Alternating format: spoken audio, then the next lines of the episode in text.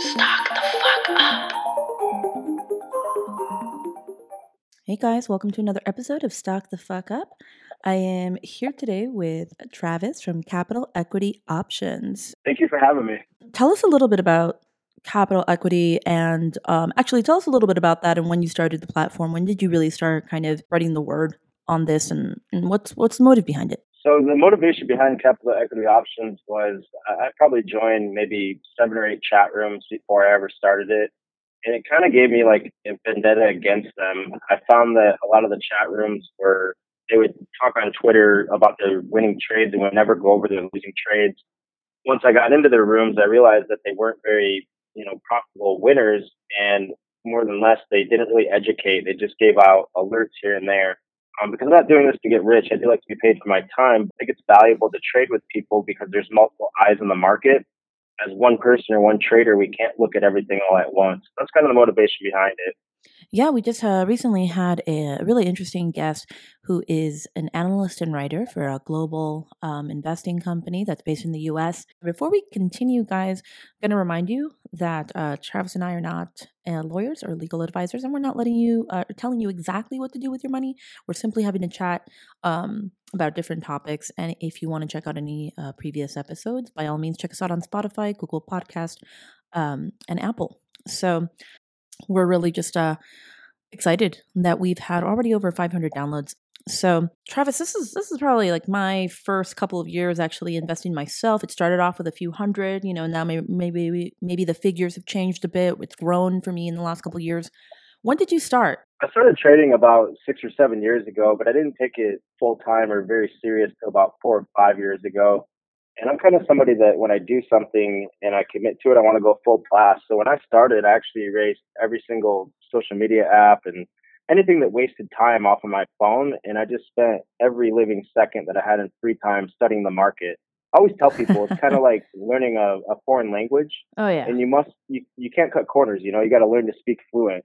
Yeah, and we actually are having uh, different episodes based on the vocabulary and then the application of the vocabulary. So it's really cool because um, even when we have guests and sometimes they use vernacular that is just not you know common uh, within the retail investor we ask our guests to define it because it's difficult. It's difficult to learn and as long as you have a basic understanding then it gives you the confidence to go further.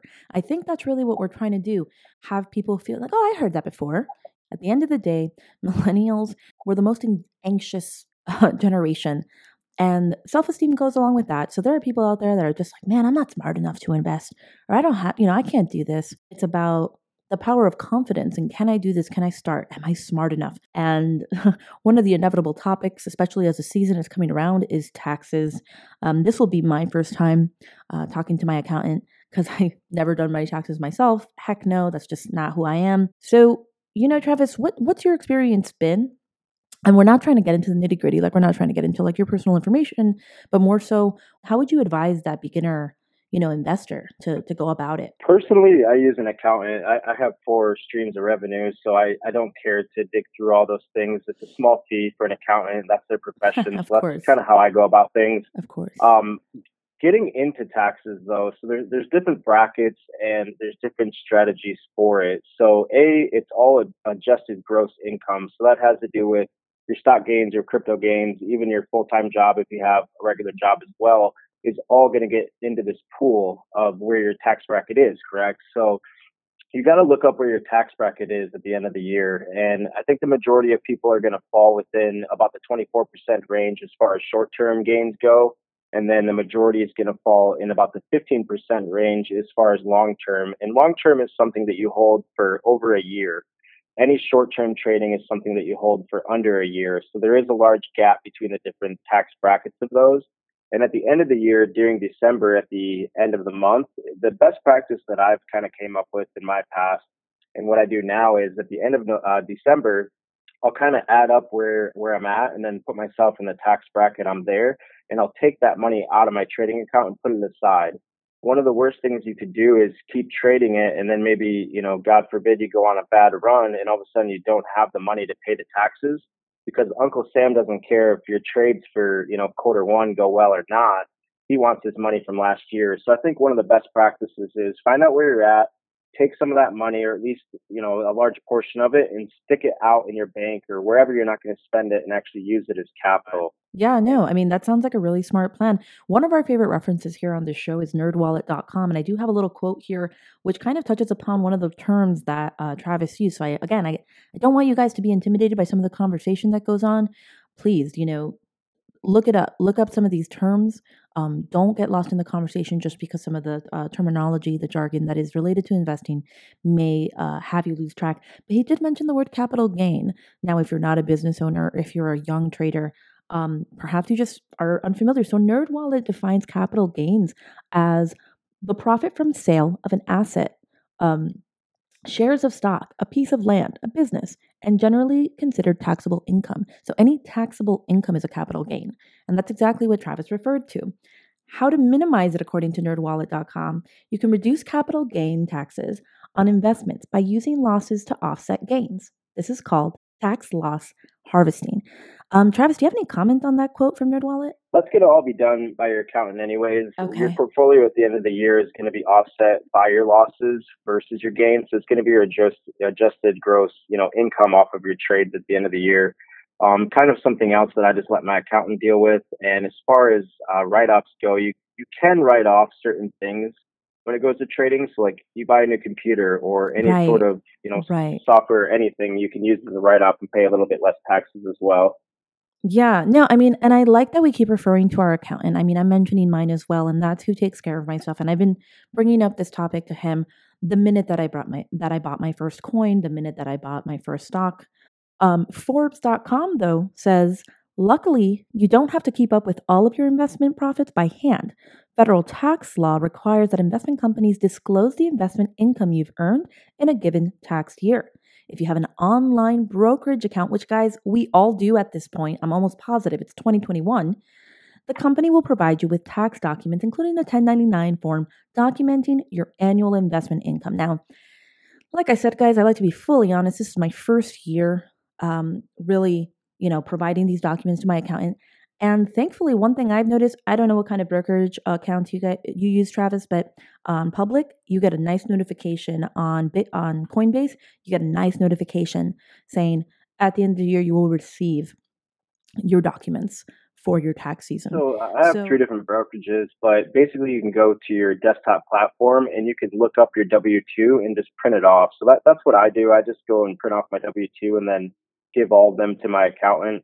Um, I, I went paperless a couple years ago just because you know mail's kind of 19th century at this point. yeah. So I don't really even go through the mail necessarily. But yeah, it's super easy. Just go to the desktop uh, website from your brokerage and you can print out your W twos at the end of the year. It's, it's small details, but you definitely don't want to make a mistake. You don't want to go, oh, well, this was under a thousand dollars or this was under five thousand dollars, so this doesn't count.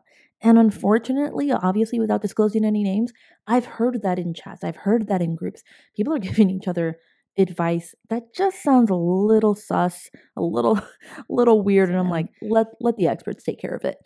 So, Travis, aside from the business that you're running, which is really cool. We mentioned that earlier on in the conversation and kind of what people, why you, you know, what was the motive behind it, which I thought was really awesome. Um, but yeah, what was your first ride like? So when I first started this, I actually played poker for a living for about seven years. That's Awesome. why I live in Las Vegas. Cool. Um, and I always kind of wanted to join the market, but I think it's very intimidating for people because nothing in your life will really relate to the information you're going to learn when you start Mhm. to jump into this. yep. And one of my friends started doing it for probably about three years. And I asked him uh, in January of one year, you know, how he was doing. And he showed me a P&L of 95K for the month. And I was like, oh, that's cool. Like he probably hit a lottery ticket or whatever, you know, happy for him. And then in uh, April of that same year, he was at 450K realized. And so I thought to myself, you know, this isn't luck. Like there's actually skill involved with this. And that's when I just kind of jumped into it essentially. And it could be intimidating in the beginning just because, like I said, there's so much information to go over that you just can't really relate to. So that's why I always refer to it as like, you know, learning a foreign language. But we have that rule that you always kind of hear about how 90% of traders lose and 10%, you know, win. And I think that can be a little intimidating. I'm a firm believer that that 90% gives up before they find success because human nature wants to blame all of their problems and issues on everything except for themselves, right? But they Yeah. just don't get to that step where they, you know, push over and actually become profitable I believe anybody can do this. You just have to be able to er, er, put in the time, you know, put in the effort and the work. It so there's a capacity, there's a mental capacity that I believe our generation has, and the, and the millennial generation specifically, or even younger generations. We're trying to ride this ride, and we're trying to listen to various, you know, resources. We're trying to keep updated. When you say there, you can't take it as a hobby. Do you mean more as a day trader, or as someone who just wants to make a living off of, you know, the right investments? Correct. So when I say that you can't take this as a hobby, if you just want to invest like where you're buying, you know, companies you believe will be around in 10 or 20 years and you want to throw money into it with every check if you have a full-time job, that's fine. That's not what I'm talking about. And, and I think that everybody should at least be doing that. Sure. I'm talking about taking this, you know, as a full-time job and actually day trading and long investing for an actual career. That's when it can't become a hobby. It has to become a habit. Of course. No, I mean, uh, things are changing really fast, especially I would I would say, Travis, as more and more uh, uh opportunities to invest become more digital. Um, and we don't even want to start on the conversation of NFTs and what they might become in the next 10 years because I think half of us are still trying to figure out what they are. We have to keep up. It's just moving faster and faster. And the marketers behind it are moving faster and faster. So I do believe that uh, what Travis is saying, I love what he's doing with capital equity options. Um, definitely not a paid ad, ad by the way, guys. Uh, you know, met up with Travis on Twitter, which has been a really wonderful platform for our podcast. And I saw that he was doing really cool things, so I invited him on the show. And hopefully, you guys will learn a thing or two. And if you really want to, you know, get into that realm, I would say to check out capital equity options because it's something that I even learned uh.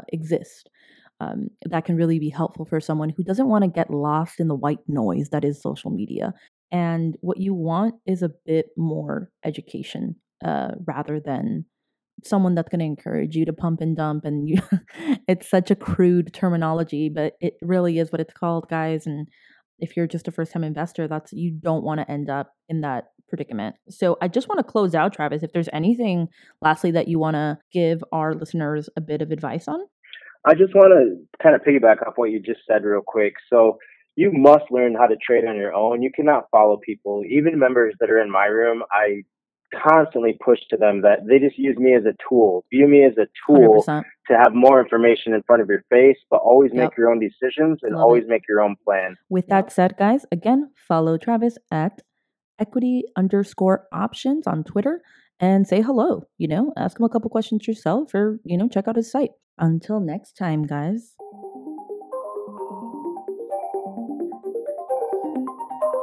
Stock the fuck up.